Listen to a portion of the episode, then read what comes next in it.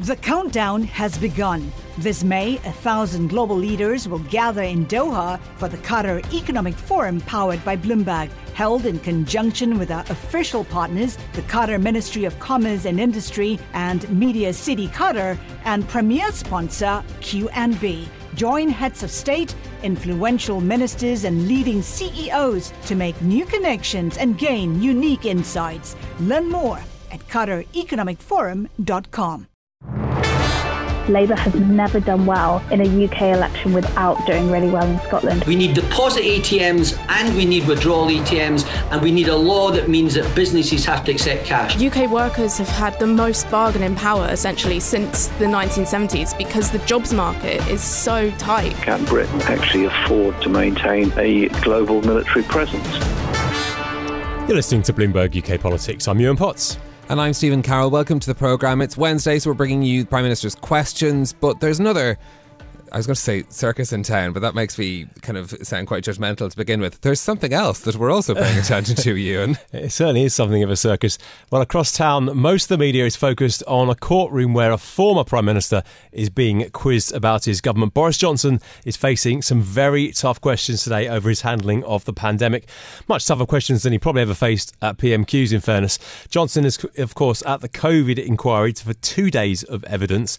He started off by apologising for pain and the loss and the suffering in the UK during the pandemic. And it's certainly been compelling viewing. We're going to speak to our reporter who's been following the proceedings after we take a bit of uh, Prime Minister's questions. Stephen, I think Rishi Sunak will be hoping for a rather less bruising encounter than we saw last week. Yeah, I felt like I really missed out on last week's Prime Minister's questions because I think everyone came out of it saying, "Well, didn't didn't Keir Starmer do well? Didn't he manage to to land a few verbal punches and and really, I mean, very high ratings for his performance all round, not just the odd jab about the, the, the Elgin marbles." Um, yeah, I think, I think he had good material to go on, and he kind of had some good one-liners, and he kind of managed to land them all as well, which uh, he doesn't always have all those three three things lined mm. up. Well, it's not, I mean, it's it's a difficult formula to, to try and master, but certainly um, high ratings all round for Keir Starmer last week. So that sets up himself to have, I suppose, quite a challenge to be able to match that performance this week as well. What are we expecting uh, in terms of things to be talked about? We will be listening out for what we might hear about the government's plans to tackle illegal migration. We know that James Cleverly went to Kigali to sign that treaty with Rwanda, part of the government's efforts to try to um, I suppose, move past the Supreme Court judgment which had blocked their effective plan to deport unsuccessful asylum seekers to Rwanda.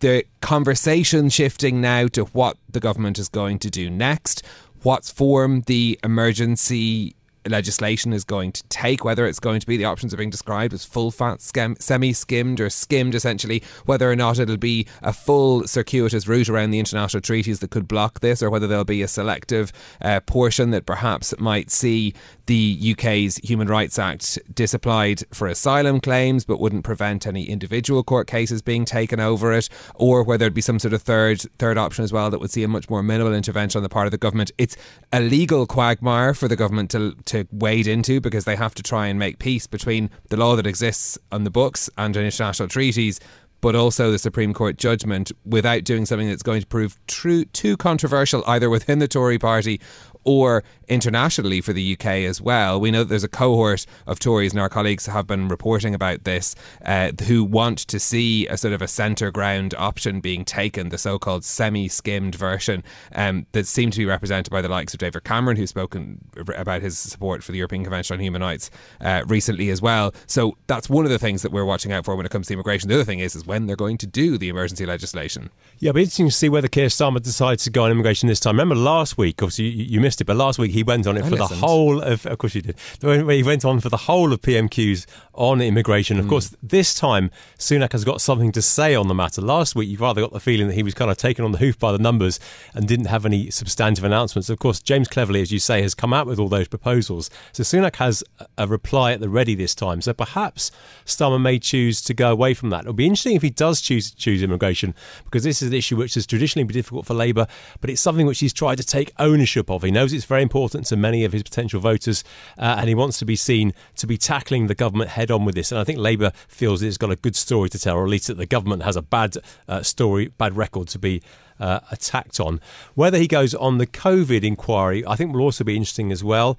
Uh, of course, the Labour have been very happening at the same time. So unless you know somebody's going to be texting him lines and things that Boris Johnson has, well, has been saying uh, in there too. So I mean, look, that's another part of the um, that's another part of the puzzle that we'll be watching out for as well to see what strategy the Labour leader will take in trying to criticise the government's actions on those various fronts. Something else that we're also watching out for later on reported that the Home Secretary Suella Braverman's uh, going to make her resignation statement in the Commons today, um, which could give us uh, a bit of a show, frankly. If anything, yeah. a resignation letter is anything to judge by. I think so. Yeah. I mean, you remember that letter? That was punchy, wasn't it? So uh, I think we could be in, in for some interesting uh, stuff from Suella Braverman later on. Probably something else that Rishi Sunak is not uh, looking forward to. She's actually uh, tweeted about the uh, immigration measures, saying that she welcomed the measures announced to cut net, net migration. They are a step in the right direction, but we need to be honest. This package is too late and the government can go further. So she's likely to be uh, pretty strong on that. And I think uh, Suella Braverman is unlikely to pull her punches. No, indeed. And look, it's going to be something that's going to be timed specifically to try and do probably the follow up to the damage that was done by the resignation letter as well, and, and to put her point of view. Again, we were talking about the cohorts in the Tory party. She's in a different cohort from those centrists that are looking for the UK not to alienate entirely their international obligations. So, getting Suella Braverman's view on that as well could be very important as we play into this debate because part of the challenge facing Rishi Sunak is coming up with a way to meet one of his five pledges to stop the boats, quote unquote, but to do it in a way that, you know, works to keep his party together too.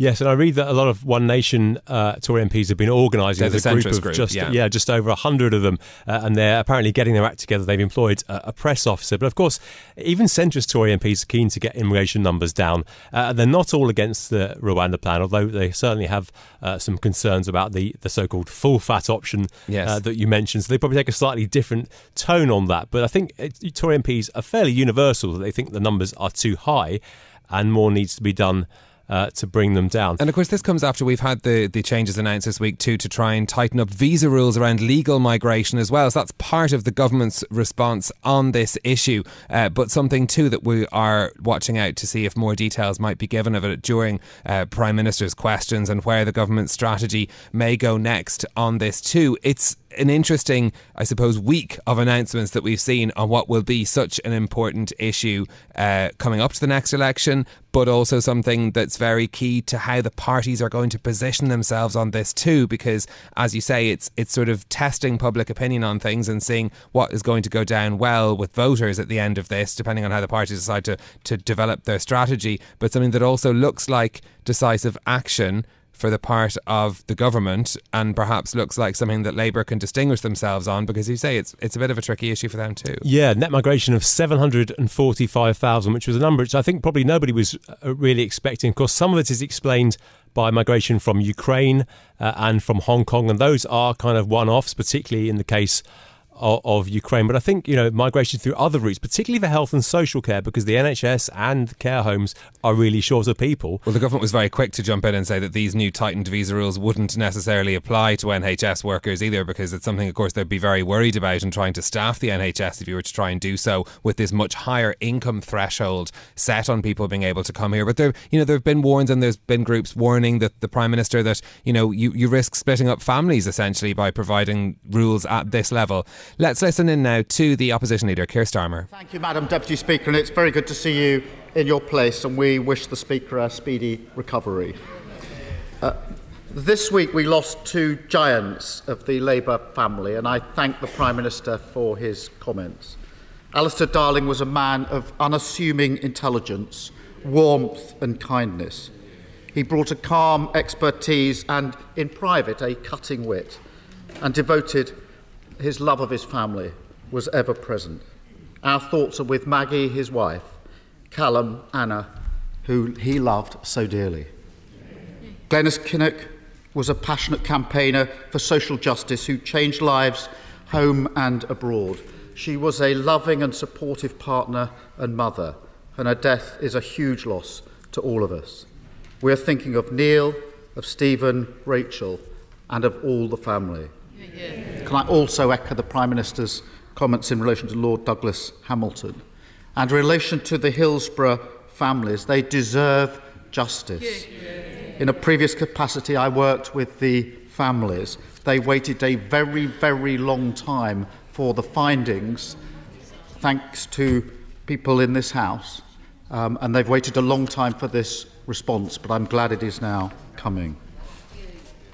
Madam Deputy Speaker, if the purpose of the Rwanda gimmick was to solve a political headache of the Tories' own making, to get people out of the country who they simply couldn't deal with, then it's been a resounding success.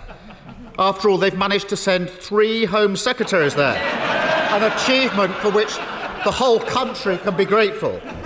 So, apart from members of his own cabinet, how many people has the Prime Minister sent to Rwanda? Madam Deputy Speaker, as I've been clear before, we will do everything it takes Mr. Speaker, we will do everything it takes to get this scheme working so that we can indeed stop the boats. And that's why this week we have signed a new legally binding treaty with Rwanda, which together with new legislation will address all the concerns that have been raised, because everyone should be in no doubt about our absolute commitment to stop the boats and get flights off. Because, Madam Deputy Speaker, and this is the crucial point that the Honourable Gentleman doesn't understand, deterrence is critical. Even the National Crime Agency Agency have said that you need an effective removals and deterrence agreement if you truly want to break the cycle of tragedy that we see. But what we heard this morning from his own ministers was that was that they would scrap the scheme even when it is operational and working. As again, once again, Mr. Speaker, once again, instead of being on the side of the British people, he finds himself on the side of the people smugglers. Madam Deputy Speaker, when they first announced this gimmick, they claimed Rwanda would settle tens of thousands of people, tens of thousands of people. Then the Deputy former Prime Minister quickly whittled it down to mere hundreds. Then the Court of Appeal in June made clear there's housing for just 100. The current number of people sent there remains stubbornly consistent Zero. At the same at the same time, at the same time, Madam Deputy, Article 19 of the treaty says the parties shall make arrangements for the United Kingdom to resettle a portion of Rwanda's most vulnerable refugees in the United Kingdom. So, how many refugees from Rwanda will be coming here to the UK under the treaty? Mr. Speaker, what? Madam Deputy Speaker, sorry. Order!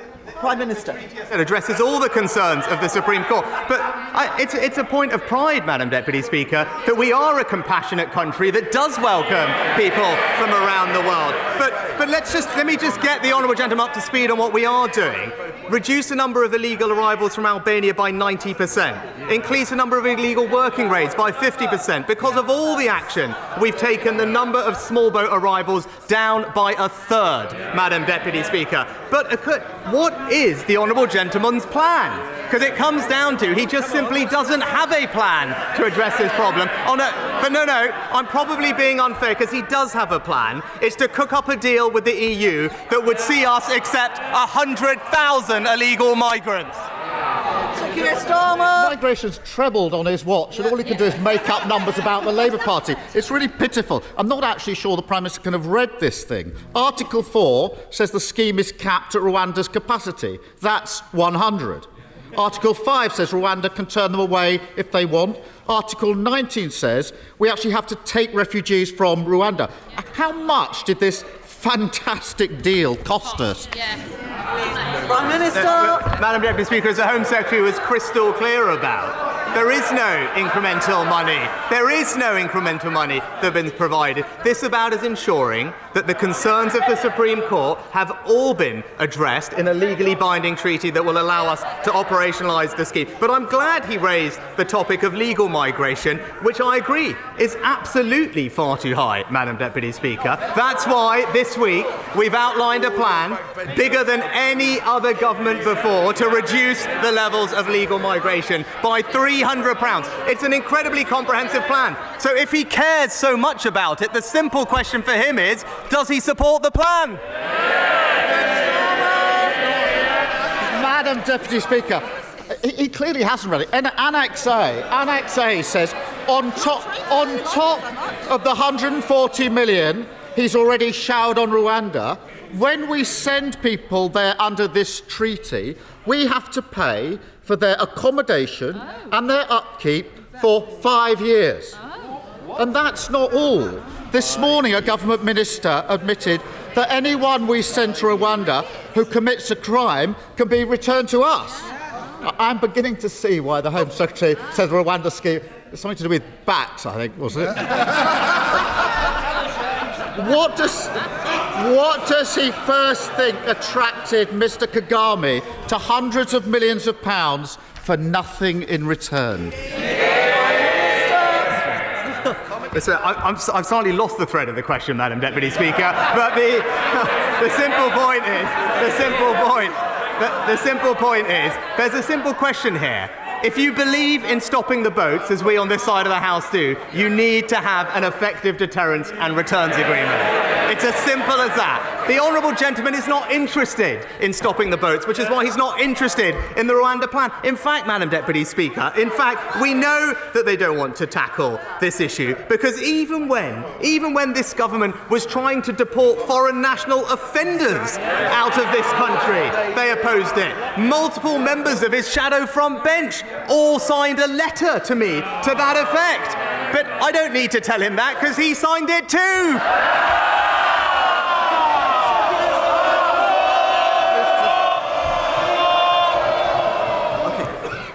Okay, that's, that's enough. Sir Keir Starmer.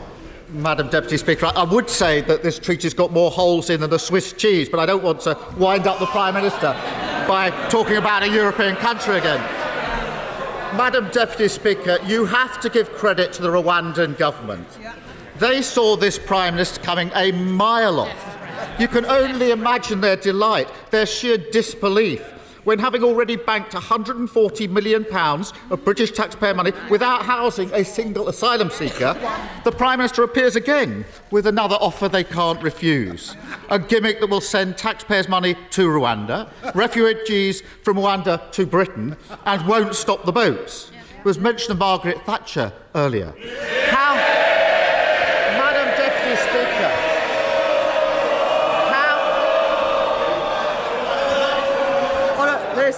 understandable excitement about the measure made. But the House must listen to the leader of the opposition, Sir Keir Starmer.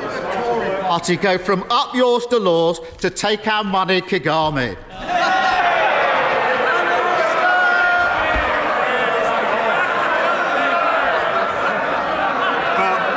Mr.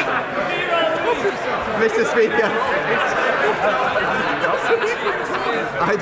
Well, Madam Deputy Speaker, I, I, I, when, it comes, when it comes to this European thing and Margaret Thatcher, this is, this is the week that the Shadow Foreign Secretary, I think, didn't rule out rejoining the European Union. he can role play Margaret Thatcher all he wants, but when it comes to Europe, his answer's the same yes, yes, yes. Madam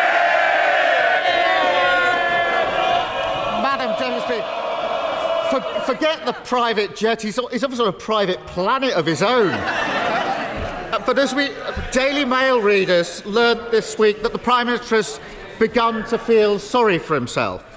He's even been heard comparing his plight to his beloved Southampton Football Club.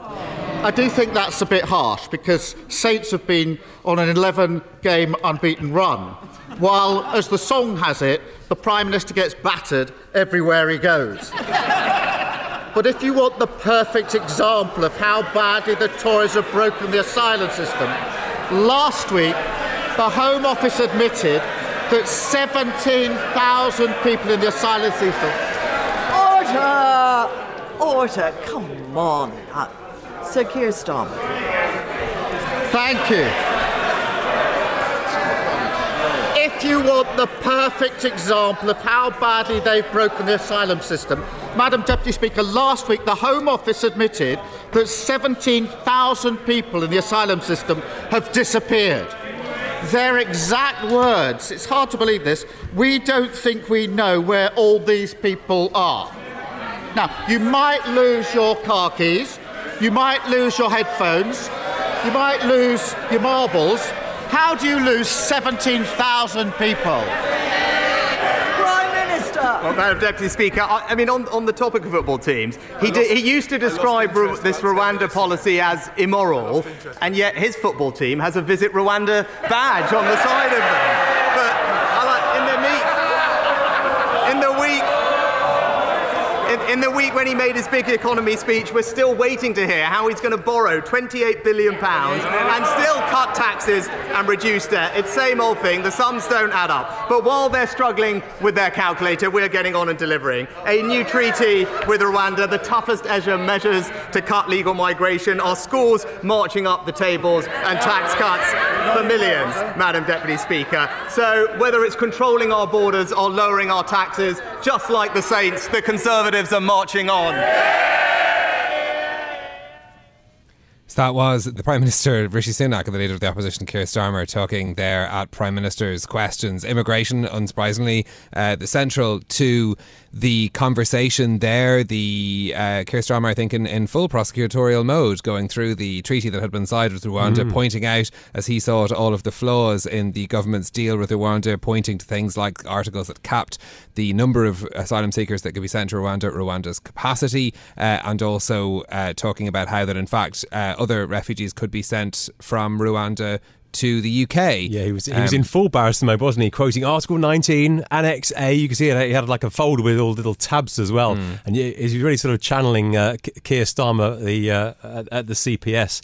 Uh, you felt that he was kind of rather enjoying that, didn't you? And he and he did think he'd plucked out uh, something that he could get uh, Sunak on the hook with as well. Yeah, indeed. I did also note. Um, I mean, there was one moment where I actually thought Rishi Sunak was going to break into uncontrollable laughter at, at the line uh, from Up Yours Delors to Take Our Money Kagame. Uh, Up Yours Delors, by the way, which was a 1990 Sun front page about uh, Margaret Thatcher's dealings with the European Union. Uh, a second 90s reference he might have squeezed in there as well. Uh, yeah. talking about the, the making a reference to Caroline Aherne's Mrs. Merton sketch yes. with Debbie McGee as well. That was rather good, wasn't it? What first attracts you to the millionaire Paul Daniels, likening yes. that to Paul Kagame and the money being offered by the UK government for this treaty as well. I can't help thinking that Keir Starmer's got a new gag writer. I have to say, this is the second week on the trot that he's just delivered some really good lines. It just seems to be so much better than it uh, than it has been previously. So, yeah, I, will be interested to see if this carries on for a third week. Yeah, this is turning into quite the uh, the weekly engagement. Of course, we bring it to you every week here on Bloomberg UK Politics. Let's though turn to the other focus of politics politics today, and that is Boris Johnson speaking to the COVID inquiry, the first of his two days of evidence. The inquiry's public hearings have so far painted a picture of a chaotic 10 Downing Street behind the scenes during the pandemic. The former Prime Minister started his evidence by apologising. I understand the feelings of, the, of these victims and their families, and I am deeply sorry for the pain and the loss and the suffering of those victims and, and their families. Well, Bloomberg's Emily Ashton's been following all the proceedings and the whole inquiry, which has been going, on uh, obviously for some time. Emily, really interesting today, wasn't it? Obviously, lots of uh, star power, lots of little juicy bits we've heard from the Prime Minister today. Just uh, talk us through some of the uh, the key things we've heard t- today so far. Yes, so obviously long awaited evidence from Boris Johnson. Um, he's giving evidence for two days to the COVID inquiry. And as you could hear in that clip, as he began speaking, he wanted to make this apology. There were people in the public gallery who stood up and were ordered out um, by the chair of the inquiry, Heather Hallett, who ordered them out, which kind of shows uh, emotions running high at this um, at this inquiry. And people not really standing for his apology. The apology was for the pain and the loss and the suffering of those victims and their families, but and he did um, talk about mistakes made by the government, but he didn't go into any detail about what those mistakes were or whether any lessons had been learned. It was um, it was kind of breezed over a bit, and I don't think that will. Um, that will really help um, change his um, legacy in the eyes of victims and their families. Yeah, I mean, look, this is an inquiry that's always been ongoing for quite a long time, and Emily, you've been following it in in detail. Uh, what other parts of evidence that the inquiry is inquiry has heard are likely to be put to Boris Johnson? Yeah, so I mean, this follows months of testimony from senior people in uh, the heart of government, the senior scientists, um, officials, ministers, and there's been a lot of criticism about Boris Johnson's leadership. When we heard from Lee Cain, he's a former director of communications. He said the pandemic was the wrong crisis for Boris Johnson's skill set. Um, Deputy Cabinet Secretary Helen MacNamara said that COVID rules were broken almost daily in Downing Street. You know, this this is strong criticism. And I think uh, what's been focused on this morning so far is the very beginning of the pandemic and why Boris Johnson didn't act sooner. We heard from Hugo Keith, and the lawyer, putting these questions to him. You know, these there were cobras being chaired almost weekly by Matt Hancock from January, but um, Boris Johnson himself didn't chair a cobra, which is this emergency meeting of ministers and officials in Downing Street itself. He didn't chair one of those until March, um, and he only ordered a lockdown in late March. Well, scientists have said, well, that and, and, ministers have said that that's too late. Um, Matt Hancock, he was health secretary at the time. He believes it was three weeks too late. And obviously, in the meantime, the, the uh, virus was spreading across the UK.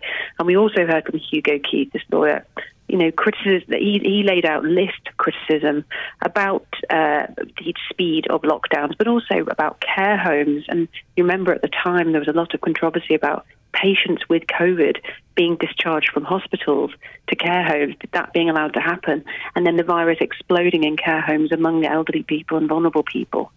Um, and the speed at which restrictions eased. So in the summer, we had this scheme called Eat Out to Help Out, um, which was effectively half price meals in restaurants and bars in August 2020. Well, that uh, effectively reversed what we'd had as policy, this lockdown policy, was basically encouraging people to go out and mingle. So, how did that fit with the government strategy? And we haven't quite come on to that yet, but I think that will be a key part of Boris Johnson's evidence because obviously it um, impacts on the current Prime Minister, Rishi Sunak, who was Chancellor mm. at the time. Yeah, Emily, how would you describe Boris Johnson's tone? Because it's a it's a difficult balance for the former PM to strike, isn't it? Because he wants to uh, admit there were there were some mistakes, but clearly he wants to defend his his record as well. Yeah, it's been really interesting watching him. I mean, obviously we we know him as the kind of um, Brexit tub thumping politician.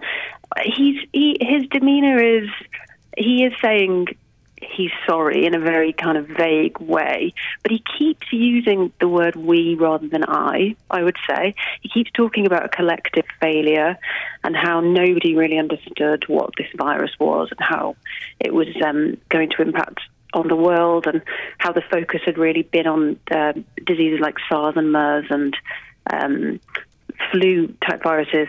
But he doesn't talk about, you know, uh, the lawyers just put to him about, well, why didn't you get involved earlier, basically. And he's like, well, nobody really knew. And but if he was head of government, so he can't really get away from that. Um, he was the head of government, and whether it was kind of flagged to him enough or not, he he was ultimately responsible for the for the speed at which uh, decisions were taken early on, and obviously it had a huge impact on the number of um, cases and deaths. Emily, what's at stake here for Boris Johnson? I mean, he's already resigned as an MP, so does this matter for him? I think it's about his legacy for him. I don't think he. I think he wants to be able to put his case forward and say, "Look, yeah, mistakes were made, but it's fine for you to criticise from a from a point of hindsight. We were right there in the room. It was really hard. Things were changing all the time. We did our. He says we did our level best. You know, of course, some things went wrong, but I think Partygate and uh, you know the fallout from the from the gatherings um, in Downing Street has really put him in a certain light in people's minds that he was he just generally just didn't care. Um, and he wants to correct that a bit, and he wants to just correct how people see him um, and see and look back at him as a prime minister. And this is his, his chance to do that. But ultimately, I think the people who criticise him, a lot of people whose families have been affected by COVID, this probably won't change their mind about him. Emily, thank you so much for your take on that. It's Emily Ashton, Bloomberg's the reporter there, who's been following uh, the inquiry. I hope to hear from you uh, later uh, on in the year as well. Yeah, of course, we're going to be following the evidence for the rest of today and also tomorrow from the former Prime Minister uh, as well as we continue to watch for announcements from the government about what form that emergency legislation will take now over the next steps in their immigration plan after the treaty was signed with Rwanda yesterday. That is it from us for today. If you like the programme, don't forget to subscribe, give it five stars so other people can find it on Apple Podcasts, Spotify, or wherever you listen. This episode was produced by James Wilcock and our audio engineer was Maruful Hussain. I'm Yuan Potts. And I'm Stephen Carroll. We'll be back with more tomorrow. This is Bloomberg. Bloomberg UK Politics. Listen weekdays at noon on DAB Digital Radio in London. The countdown has begun. From May 14th to 16th, a thousand global leaders will gather in Doha for the Qatar Economic Forum powered by Bloomberg. Join heads of state, influential ministers, and leading CEOs to make new connections, gain unique insights, and uncover valuable opportunities in one of the world's most rapidly rising regions. Request your invite for this exclusive event at QatarEconomicForum.com.